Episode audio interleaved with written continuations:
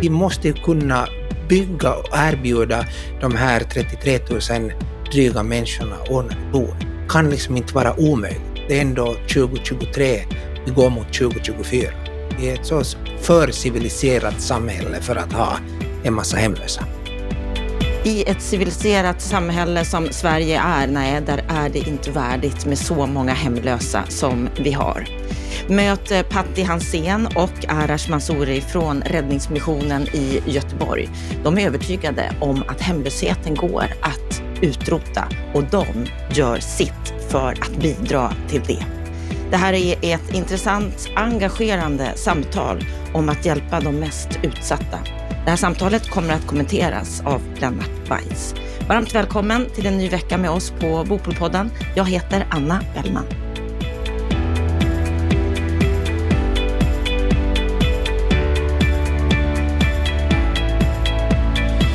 Ingen ska behöva sova på gatan. Det går att utrota hemlösheten. Ja, det är två uttalanden som väckte min nyfikenhet och därför är jag nu i Göteborg hos Räddningsmissionen för att prata om hur de jobbar med att just bekämpa hemlösheten. Så jag säger varmt välkommen till Bopolpodden, Patti Hansén och Arash Mansouri. Tack så mycket. Tack så mycket. Och då börjar jag att fråga samma fråga jag alltid ställer i den här podden. Vad är din sinnesstämning idag, Patti? Jag är på väldigt, väldigt gott humör idag. Igår eh, så hade vi grande finale i Räddningsmissionen vad gäller vår Giving Tuesday-kampanj.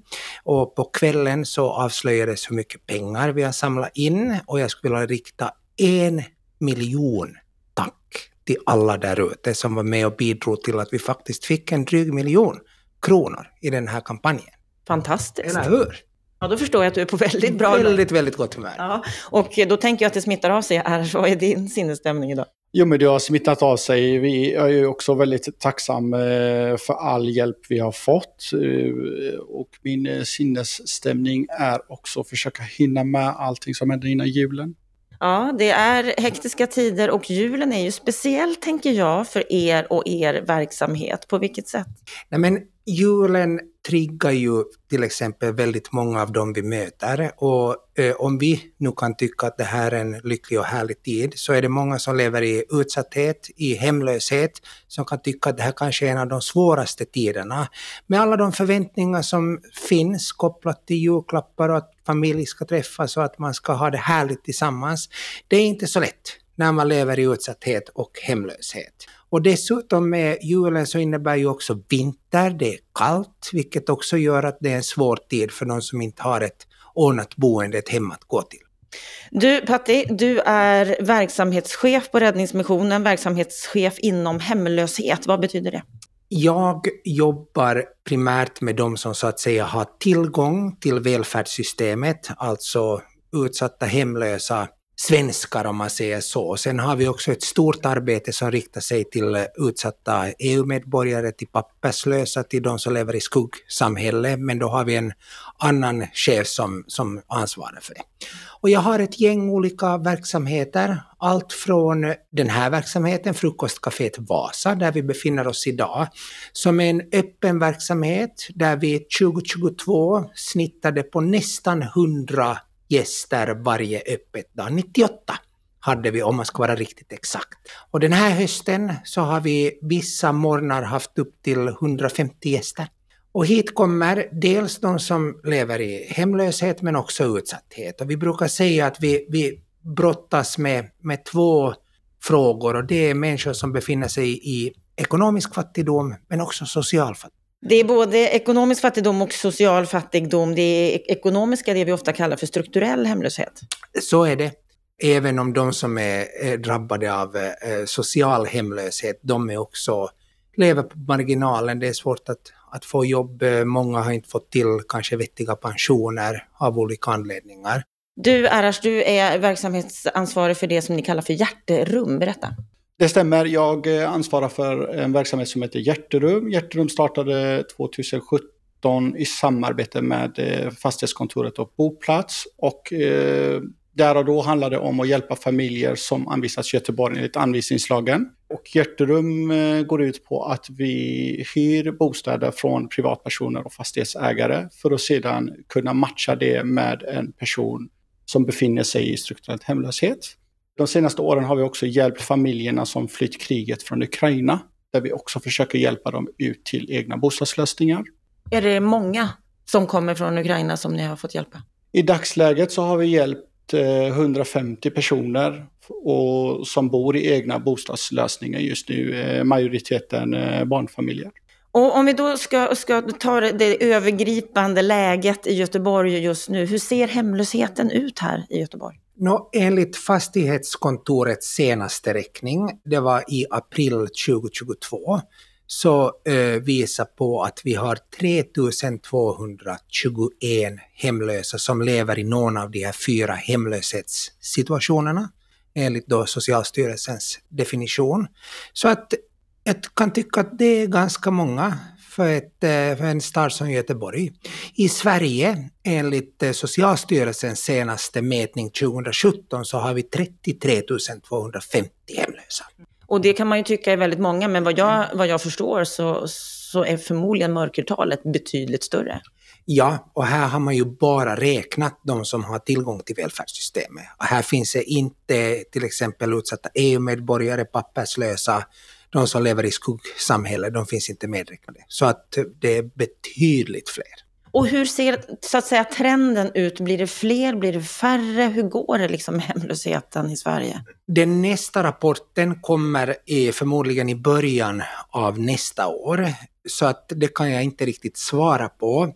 Däremot så kan vi ju titta, om vi tittar på utvecklingen i Sverige så hade ju hemlösheten ökat ganska markant från början av 2000-talet eller till exempel från eh, miljonprogrammets dagar när vi hade noll hemlösa och byggde bort hem, hela hemlösheten. Så att, eh, att jag befarar tyvärr att, eh, att vi, liksom utvecklingen pekar åt fel håll. Och hur ser det ut här i Göteborg? Nej, men I Göteborg så hade vi 2015 kring 5 000 hemlösa, idag då 3 300 så det ser lite bättre ut. Om man då tittar på er som organisation, Räddningsmissionen, berätta vad är det, vad är det ni gör? Men Räddningsmissionen är en eh, civilsamhällesorganisation, vi är ju en förening. Vi jobbar ganska brett och man kan säga att vi jobbar diakonalt, vi jobbar med Eh, utsatthet på olika sätt. Hemlöshetsarbete är en viktig del av det, men vi har också startat skolor till exempel i, i socioekonomiskt utsatta områden. Vi har eh, ett eh, stort psykiatriarbete. Vi har startat butiker, maträttsbutiker, som riktar sig till människor med låga inkomster. Vi har idag, tror jag, närmare 12 000 medlemmar i våra maträttsbutiker. Just nu så planerar vi att öppna en tredje butik för att behoven är så skriande stora.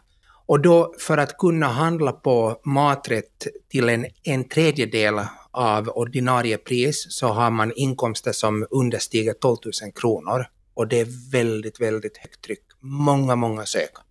Och hur mycket av ert arbete riktar sig då mot, mot hemlösa? Man kan väl säga att eh, direkt och indirekt så är majoriteten av alla all, eh, majoriteten av all, all vår verksamhet riktat mot hemlöshet. Det kan handla om matfattigdom som också kanske kan kopplas mot hemlöshet.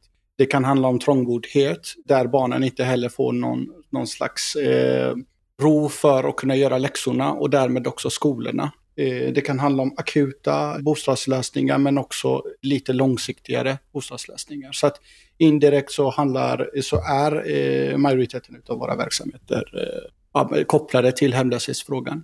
Ja, precis som du sa Arar, så, så mycket av er verksamhet handlar ju om detta med att hjälpa till att få bostadslösningar, att få sociala kontrakt. Hur många är det ni samarbetar med i det här arbetet? Vi försöker ju samarbeta med så många som möjligt i frågan. Eh, dels eh, fastighetsägare, eh, privatpersoner, företag. I stort sett de som vill vara med och hjälpa till och ta det ansvaret. Det försöker vi på något sätt göra ett samarbete med. Det kan handla allt från de stora aktörerna där vi försöker få tag i så många lägenheter som möjligt under en kortare period. Det kan handla om privatpersoner som bör, kanske vill bygga om en eh, vindsvåning eller en källarvåning eller bygga ett attefallshus. Så det, det går framåt. Det går framåt. Ni får fler och fler kontrakt, eller hur ser det ut? Vi får fler och fler kontrakt och vi får eh, fler eh, företag och privatpersoner som vill ta det ansvaret. Men det behövs betydligt fler som är med och hjälper till. Och det kan också handla om att man inte har den kunskapen eller inte vet vem man ska vända sig till för att få det. Och om vi ska titta på just det här med kontrakt, vad är det ni behöver? Vad är, vad är ett kontrakt? Alltså ur ett kortsiktigt perspektiv så handlar det mer eller mindre om eh, bostäder. Att få rena bostäder för att kunna flytta in en familj dit. Eh, det kan handla om en renoveringsobjekt. Eh, det kan handla om lägenheter som är billig hyra som vår målgrupp kan klara av att betala. Och eh, när ni då får de här kontrakten, hur, hur går det till? Hur, hur, matchar ni personer till de olika bostäderna? Vi matchar ut efter behovet. Vi matchar ut efter antalet i hushållet. Vi, vi har ju också, Räddningsmissionen jobbar ju väldigt mycket med eh, barnrättsperspektivet. Eh, där vi också försöker matcha ut efter om, om barnen har börjat i skolan någonstans för att inte behöva flytta på dem. Vi matchar ut efter vad eh, hushållet exempelvis kan klara av att betala i hyra och självständigheten. Och sen självklart så matchar vi ut efter det ja, men inflödet utav bostäder och boytor vi får in. Som du sa, ni behöver betydligt fler bostäder. Hur många skulle ni, skulle ni behöva? Hur stort är behovet? Ja, men behovet är ju självklart stort med tanke på att vi också som min gode kollega nämnde kring hur många hemlösa det finns i Göteborg så är ju behovet betydligt, betydligt fler än vad vi, vi har i dagsläget. Sen får man inte heller glömma att eh, det pågår ett krig just nu där vi, får, vi, får en, vi har fått en del eh, familjer och individer till Göteborg eh, som vi på något sätt ska kunna ta hand om. Och det gör ni, ni hjälper till mycket. Men när du, när du berättar att, att ni skulle behöva fler, att ni skulle behöva fler fastighetsägare som, som går in i det här. Du berättade att det saknas ibland kunskap. Vad menar du med det? Jag tror att det handlar mer eller mindre om att eh, viljan finns hos väldigt, väldigt många fastighetsägare att vilja ta det sam samhällsansvaret. Men att det inte finns en bro mellan att kunna hitta och jobba med det på det sättet med, med sociala kontrakt. Och eh, exempelvis eh, vår organisation som har jobbat med det och som har den kunskapen bakom kring dels med matchning, dels med att jobbat med eh, målgruppen på, alltså under en eh, längre period, kan gå in och, och, och liksom jobba lite som en mellanhyresvärd, precis så som vi gör nu, för att trygga eh, både hyresvärdar och hyresgäster under den här perioden. För att sedan att de kan skriva ett kontrakt emellan själva. Så att eh, man behöver alltså inte själv ha så att säga, kontakt med den som, som flyttar in, utan det är er man skriver kontraktet med. Självklart om det finns en vilja utav att vilja hjälpa till mer, för vi har ju också hushåll och eh, företag som vill vara med och engagera sig i hyresgästerna där man exempelvis också på något sätt att man kanske har börjat med en bostad men också att det har lett till ett jobb eller ett utökat nätverk för våra hyresgäster. Men om man inte vill det så vi står som hyresvärd för våra hyresgäster och hjälper dem så gott vi kan och länkar dem till olika saker och försöker att, så att det ska vara så långsiktig hyresperiod som möjligt. Och om man då som fastighetsägare inte kanske har långa kontrakt att erbjuda, är det ändå aktuellt om det bara är för kortare perioder? Vi brukar säga att när det kommer till strukturellt hemlösa barnfamiljer och barnfamiljer överlag så brukar vi eh, vilja att det ska vara en minimum på sex månader. Det är också för att inte rubba barnens eh, skolgång och att vi behöver flytta på dem, för det är det vi vill komma ifrån. Att det ska vara mer en långsiktig hyresperiod där också man kan landa. För att sedan kunna antingen söka något eget, komma upp i boplatspoäng alternativ att skapa den tryggheten mellan hyresvärdar och hyresgästen för att skriva själva. Ja, det finns mycket som går att göra och jag tänker att det är många bolag idag, många fastighetsägare som skulle vilja engagera sig mer. Om man känner sig lite osäker, vad tycker du att man ska göra? Jag tycker att eh, man, ska ju, man ska höra av sig till oss. Vi träffar och kommer ut jättegärna och tittar och eh, berättar lite om våra verksamheter. Och eh, ja, men det kan handla om den juridiska liksom, processen, det kan handla om att berätta om vår målgrupp. Så att vi finns alltid till hands och eh, också ta gärna erfarenhet utav våra liksom, fastighetsägare och vilka erfarenheter de har utav det och försöker ja, men, lösa det på bästa möjliga sätt. Jag tänker på, på det här som ni berättar, att ni jobbar väldigt dedikerat inom väldigt många olika verksamheter för att lösa hemlösheten som ju vi vet inte om den stiger eller minskar, men den är alldeles för hög. Det är det vi kan, kan konstatera. Du Patti, du har en bakgrund ifrån Finland. Där har man ju jobbat med hemlöshet på ett lite annat sätt och lyckats mer än i Sverige. Vad är det du ser därifrån? Framförallt så tror jag att man har tagit rättighetsfrågan på allvar. För att det är i grunden en rättighetsfråga och det har vi nedtecknat i vår regeringsform, rätten till ett ordnat boende. Det finns också i FN-konventionen om mänskliga rättigheter, rätten till ett ordnat boende. Och jag tänker att det här är ingen politisk het potatis som, som politikerna dividerar om. Men det handlar mer om att det, jag tror att i Sverige är det fortfarande en ganska bortprioriterad fråga. Om vi tittar på utvecklingen från i början av 2000, kanske 10 000 hemlösa till 33 250 som vi tyvärr förväntar oss att ska vara ännu högre. Det visar ändå på att det finns inte riktigt en kraftfull politik. I Finland så har man gått en helt motsatt utveckling till mötes. I slutet av 80-talet så hade man 20 000 hemlösa. Idag har man under 4 000 hemlösa.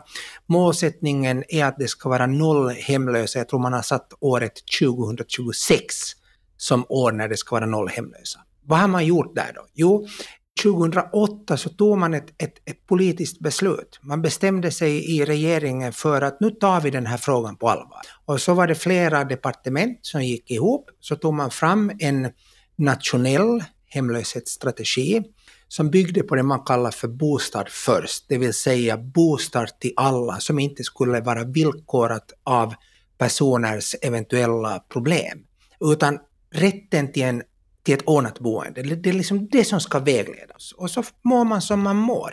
Och mår man dåligt, är man mitt i ett missbruk, så har man fortfarande rätt till ett ordnat boende. Och då bygger man ett stöd så att folk ska kunna behålla sina lägenheter. Och den vägen då så har man fått till, alltså mellan stat och regioner och kommuner och även civilsamhälle, så har man fått till ett, ett kraftfullt bygge.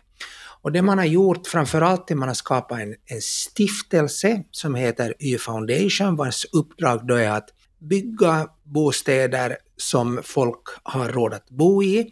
Och stiftelsen den har varit finansierad av Penningautomatföreningen i Finland, det man kallar för Svenska Spel i, i Sverige. Finländare de är galna, det kommer till att spela på olika automater. Så därifrån har man som fått finansiering. Och man rapporterar mycket om de här framgångarna, man sätter liksom tydliga mål i Finland med det året så ska vi ha löst det här, det året så ska vi ha löst det här. Och så har man byggt och byggt och byggt. Och eh, Helsingfors, de har väl som mål att 2025 så ska det vara noll hemlösa. Och det här tror jag att vi kommer att lösa i Sverige också, men vi måste få till en kraftfull politik. 2022 på sommaren, då tog man fram en nationell hemlöshetsstrategi även i Sverige.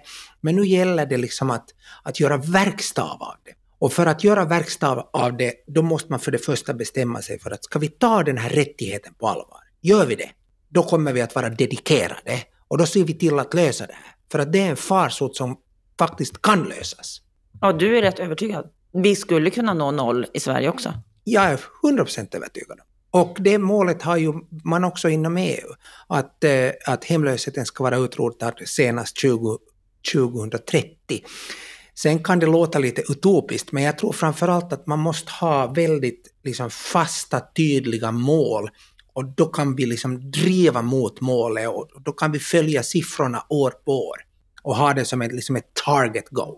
Så tydliga mål, vi har bestämt att vi ska lyckas, mm. men vad är det mer som behövs? Alltså, Bostad först är, kan, nog, kan man väl säga, i sin vagga i Sverige idag. Det arbetet måste växlas upp. Till exempel i Finland så har man gjort om alla härbergen till det man kallar för social housing units. För man, man ville få bort det, man upplevde att härbergen det är liksom en skamfläck för, för det landet. Så man har byggt bort det här. Så att man har liksom tänkt väldigt, väldigt brett. Även studenter som söker sig till till huvudstäderna och som hamnar på andra och tredjehandsmarknaden, de finns också med där i, i, liksom, i foundations tänk. Så att man får liksom tänka brett för hela befolkningen och tänka att vi, nu måste vi liksom lösa den, den här situationen och framför allt så måste vi ju få fram boenden som folk har råd att bo i. Vi har ju en byggboom i Göteborg idag. Men den här byggboomen, den kan jag säga att den går förbi de vi möter till exempel här på frukostcaféet Vasa. de har inte tillgång till, för att de har inte råd att flytta in i det. Och om man tittar på, på politiken på, på nationell nivå, högsta politiska nivå, för att lyckas utrota hemlösheten, vad skulle du vilja se från högsta politiska nivå? Muskler och ett engagemang och en hängivenhet och en tro på att det här kan vi faktiskt förändra. Alltså att någonstans så tror jag det finns drivet, finns en längtan om att nu ska vi ta den här rättighetsfrågan på allvar, då kommer vi att lösa det. Det är inte så ofantligt stor mängd hemlösa ändå vi har i Sverige. Alldeles för många. Men vi, vi måste kunna bygga och erbjuda de här 33 000 dryga människorna ordnade boende. Det kan liksom inte vara omöjligt. Det är ändå 2023, vi går mot 2024. Vi är ett så för civiliserat samhälle för att ha en massa hemlösa. Om man tittar på finansieringen, hur finansieras ni? Vem är det som hjälper er att gå runt? Räddningsmissionen är en insamlingsorganisation. Så att en stor del av våra intäkter kommer ju från insamling, men sen är vi också avtalsfinansierad organisation. Att vi, har, liksom, vi står i, i båda delarna. Både så, så samlar vi in pengar, men sen har vi också olika avtal och går med i upphandlingar och och vi får skolpeng etc. Så det är många, och sen eh, har vi också socialt företagande som jag berättade om här tidigare, till exempel våra maträttsbutiker. Jag tycker ni har en sån, en sån fin sägning. Ni pratar om att ni vill möta människor i ögonhöjd. Vad menar ni med det? Men för att verkligen genuint kunna hjälpa en människa då behöver vi möta människan precis där den är. Alltså att vi kan inte komma med ett von oben ovanför perspektiv. Vi tror att det är grunden för att kunna mötas, kunna kanske få till en liten förändring på sikt. Att vi möter människor precis just där de är. Och vi försöker verkligen leva in det, göra det här i, i alla led i organisationen. Det börjar med direktorn, det går till områdescheferna, det går till cheferna, det går till medarbetare, det går ner till dem vi möter. Vi måste möta varandra. Och jag tänker att även den inställningen kanske är viktig när vi ska försöka få fler kontrakt, när vi ska försöka få politiken att bli mer engagerad och hängiven för det här. Att inse vikten av att alla människor har rätt till en bostad och har rätt att bli bemötta på ögonhöjd. 100 procent så. Och vi är inte drivna av polarisering utan vi tror på att vi blir starka tillsammans genom någon form av gemenskap och kraften i det. Och att vi gör bra saker tillsammans. Då bygger vi ett bra samhälle. Vad, vad drömmer du om, Arash? Nej, men jag, jag drömmer om, eh, det finns många saker som jag drömmer om, men eh, en viktig del i mitt arbete, eller, eller ja, men målet i mitt arbete handlar ju mer eller mindre om att alla barn i Göteborg ska kunna ha och växa upp i ett eget bostad. Det är liksom målet med eh, mitt arbete. Det är för många barn som far illa? Ja, absolut. Jag menar, eh, inget barn vill ju flytta från eh, ja, men, osäkra bostadsförhållanden och flytta varannan månad och bo i större kollektiva bostadslösningar, utan också att man vill bo i ett tryggt hem ur ett långsiktigt perspektiv. Vad drömmer du om, Patti? Jag drömmer naturligtvis om att vi på sikt ska utrota farsoten hemlöshet. Det är det jag brinner för. Stort tack för att jag fick besöka er på ert eh, café. Jag önskar stort lycka till och att fler engagerar sig för att utrota farsoten hemlöshet. Tack snälla.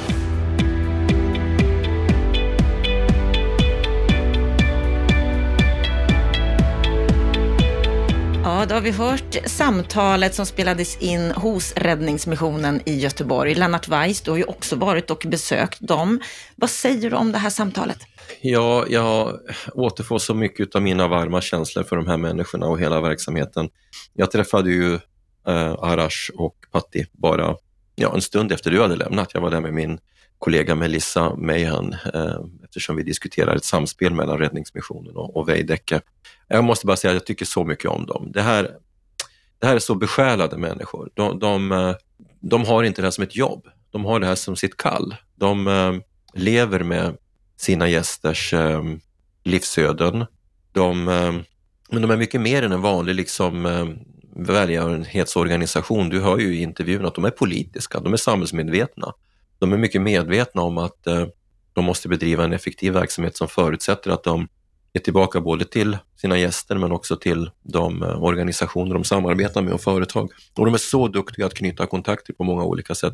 Så jag måste bara säga det att på något sätt så vill jag bara uttrycka att en sån värme över sådana organisationer som Räddningsmissionen, de gör ett enormt jobb. Men då kan man också nämna Stadsmissionen och Levi Petrus-stiftelsen och Sankt Erikshjälpen och Fryshuset och vilka det nu är. Det finns ändå väldigt många eh, varma, öppna hjärtan i vårt land och eh, vi glömmer bort dem väldigt ofta, vilket jobb de gör i det tysta. Men tänk dig bara själv, han sätter ju en siffra på det här. 98 personer på frukost varje dag. Det är naturligtvis väldigt ofta samma människor, men det är ändå 35 000 eh, frukostbesökare om året. Det är en makalös verksamhet. Alltså det är så imponerande så att man fattar inte. Sen är det en sak till. Det här, det här frukostcaféet ligger på Vasagatan, en central, eh, mycket, ska vi säga, mm, eh, det ett hög, i ett högstatusområde, det, det är ju i det centrala Göteborg. Den fastigheten har de fått disponera i många, många år, jag minns inte hur många år nu, utav Wallenstam som är en stor och väldigt viktig sponsor utav den här verksamheten. Huset är nedslitet, ja, men det är ett hus på en central adress som har ett dolt övervärde på jag vet inte hur många tiotals miljoner. Det är mycket. Och den tillhandahåller Wallenstam. Och jag vet att Wallenstam sponsrar väldigt många frivilliga organisationer i, i det här landet. Jag råkar veta hur många, men det är kanske är en företagshemlighet så jag ska inte nämna den. Men det är många. Och det betyder ju att det finns också ett stort öppet hjärta i den kommersiella delen som har jobbat med den här typen av verksamhet och stöttat den sedan 1950-talet när Lennart Wallenstam så att säga eh, höll i, i rodret. Så att det är någonting som går i arv och som uppenbarligen bidrar till att bygga eh, företagskultur och stolthet inom Wallenstam och jag tycker vi ska lyfta på, på, på julmössan för dem också, för de gör också ett fantastiskt jobb för att möjliggöra den här fantastiska verksamheten. Något som eh, vi pratade en del om och som Patti verkligen är besjälad av, det är att det går att utrota hemlösheten. Men att det krävs ett väldigt stort engagemang från politiskt håll men också från många andra. Vad säger du om hans tro här att det här går? I Finland har man kommit så mycket längre. Det är ingen tvekan om att Finland är ett fantastiskt exempel och det är väldigt inspirerande att höra hans vittnesbörd om det. Nu känner vi ju till det, du, som, du och jag som har varit i bostadsdebatten ganska länge.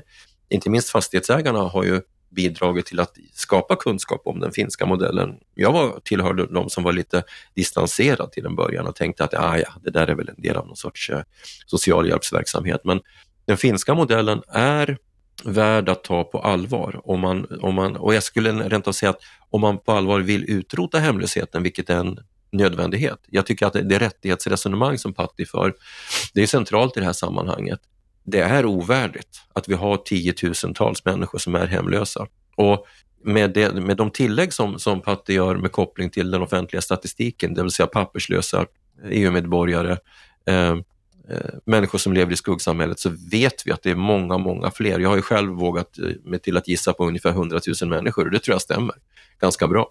Hur kan vi acceptera det? Hur kan vi bara acceptera det i ett samhälle som det svenska? Jag, jag tycker, jag skäms på något vis som, som har varit politiskt aktiv och så, att eh, vi har tillåtit att det är på det här sättet. Och, och jag kan inte längre liksom köpa att vi eh, förhindrar de nödvändiga lösningarna bakom att de skulle så att säga vara ett hot mot andra viktiga eh, företeelser, utan nu får vi banne med ta det här på allvar. Så att det är inspirerande att höra honom och jag tycker han lyfter fram fördelarna med det finska exemplet på ett väldigt bra sätt. Och något som vi pratar mycket om och som ju Arash är väldigt involverad i, det är just det där att ge kunskap till fastighetsägare, att försöka få fler att engagera sig i det här. Vad säger du om deras arbete när det gäller just att, att öka kunskapen kring att det behövs fler bostäder? De gör ett fantastiskt jobb där och jag, i det sammanhanget vill jag också nämna Stadsmissionen som jag har tittat på lite här i Stockholm. Det är intressant att se att de här frivilligorganisationerna i så väldigt stor utsträckning hittar fastighetsägare på den privata sidan. Alltså, det är ingen tvekan om att allmännyttan bär ett väldigt tungt lass för, för människor som, med lägre inkomster. Det, det gör de, inte minst när det gäller sociala förturer. Men det finns också fastighetsägare som är besjälade av att hjälpa till och ställa upp med lägenheter. Och du hörde ju också att det är ju privatpersoner på olika sätt, oavsett om de bygger attefallshus eller tillhandahåller en, en, en källare i en villa och inreder den på ett bra sätt så finns det väldigt många eh, människor med, med, ett stort engagemang i det här landet. De förtjänar att, att lyftas fram. De förtjänar verkligen att lyftas fram för att utan de insatserna så skulle ju den här sociala nöden vara så mycket större. Och vad borde fastighetsägare göra mer tycker du? Ja, eh, det där är en bra fråga. Alltså jag, jag, jag, för det första så går det att göra mycket mer. Med referens till Veidekke Bostad, det är en verksamhet som vi sålde för några år sedan, så har jag berättat vid många sammanhang att jag aldrig har varit med om att någon kommun i samband med en markanvisning till exempel ställt ett krav på att vi skulle ställa ett visst antal lägenheter till förfogande via nyproduktionen. Aldrig. Så jag kan ju tycka att man skulle kunna göra väldigt mycket mer genom att tillhandahålla fler bostäder via nyproduktionen om bara samhället så att säga kopplade ihop sina olika verksamheter. Jag menar, här handlar det då om exploateringskontoret och, och, och eh, socialförvaltningen. Men kommunerna är dåliga på bostadsfrågor i det här avseendet. Bo, alltså, social bostadsförmedling är inte kommunernas bästa gren. Och då behövs ju fastighetsägare som är beredda att, att um, samarbeta direkt med frivilligorganisationerna. Jag skulle säga att det skulle vara väldigt bra om landets fastighetsägare hade någon typ av procentmål. Att säga 2% 5% utav mina lägenheter ska jag tillhandahålla till antingen sociala förturer eller hemlösa. Och självklart så, du hör ju själv att Räddningsmissionen, de, de garanterar ju hyran, de ställer upp en hyresintäkt och det klarar de ju i sin tur genom olika typer av donationer. Så den faktorn är naturligtvis viktig. Fastighetsägare kan ju inte begära, man kan inte begära att de ska ta hur stor risk som helst. Men i det här samspelet mellan fastighetsägare och frivilligorganisationer och samhället så borde det gå att lösa och jag tycker ju att det är skamligt att inte samhället, staten, kommunerna ställer upp finansiellt för att stötta både frivilligorganisationer och fastighetsägare att, att, att eh, göra den här typen av social insats. Och förutom det, att stötta, vad, vad, borde hända från högsta politiska nivå för att vi ska klara av att utrota hemlösheten? För det det är inte värdigt vårt land att ha så här mycket hemlöshet. Vet, jag vill börja på en mikronivå. Jag tycker att Patti säger någonting väldigt bra på slutet i den här intervjun. Han pratar om att möta människor i ögonhöjd. Det gjorde stort intryck på mig att höra när Johanna Salenfalk då berättade för oss eh, förra gången jag träffade dem, att de har ju ett särskilt språk. De pratar inte om klienter till exempel. De pratar om gäster. De möter människorna på de här kaféerna med frågor som visar att människor har en värdighet om jag minns rätt så, så är öppningsrepliken Hej, var har du varit? Och eh, det, det tycker jag liksom visar att de ser inte på eh, de här människorna som någon typ av eh, klienter eller en annan sorts människor. Det är medmänniskor. Och där måste politiken börja också. Det här är medmänniskor. Och då måste vi inser att det är medmänniskor med samma värde som oss andra, även om de inte är skattebetalare, även om de inte har inkomster. De är människor. Och när vi möter det eh, och tar det till oss, då, då, då måste en process kicka igång av den typ som, som eh, Patti säger. Då måste man sätta upp politiska mål, man måste klargöra beting, man måste tillföra resurser, man måste utmana olika aktörer ehm, och, och, visa att engagemanget här är på allvar. Jag, jag, vill återkomma till att jag tycker att det är skam på torra land att det ser ut på det här sättet och jag hoppas verkligen att, eh, och det här är, borde dessutom vara en fråga som man kan enas om över partigränserna. Hur jäkla svårt ska det vara liksom att sätta sig ner med ett, med ett öppet uppdrag, ta fram en handlingsplan för att utrota hemlösheten på maximalt tio år. Hur svårt ska det vara? Nu har vi tagit ett sådant nationellt mål, men vi har inte sett handlingsplanen. Fram med handlingsplanen. Det här, så här får det inte fortsätta, men tack så länge till eh, Räddningsmissionen och alla andra besjälade människor som, som gör ett fantastiskt arbete för de mest utsatta. Tack för det. Ja, tack för ett fantastiskt jobb. Tack Lennart för kommentar. Tack till dig som lyssnar på Bopolpodden. Tycker du att det här var ett viktigt avsnitt? Sprid det gärna till fler. Med detta så tackar vi för nu. På fredag, då är vi tillbaka igen med veckans Aktuellt med det senaste som har hänt under veckan. Fram till dess så önskar vi dig allt gott.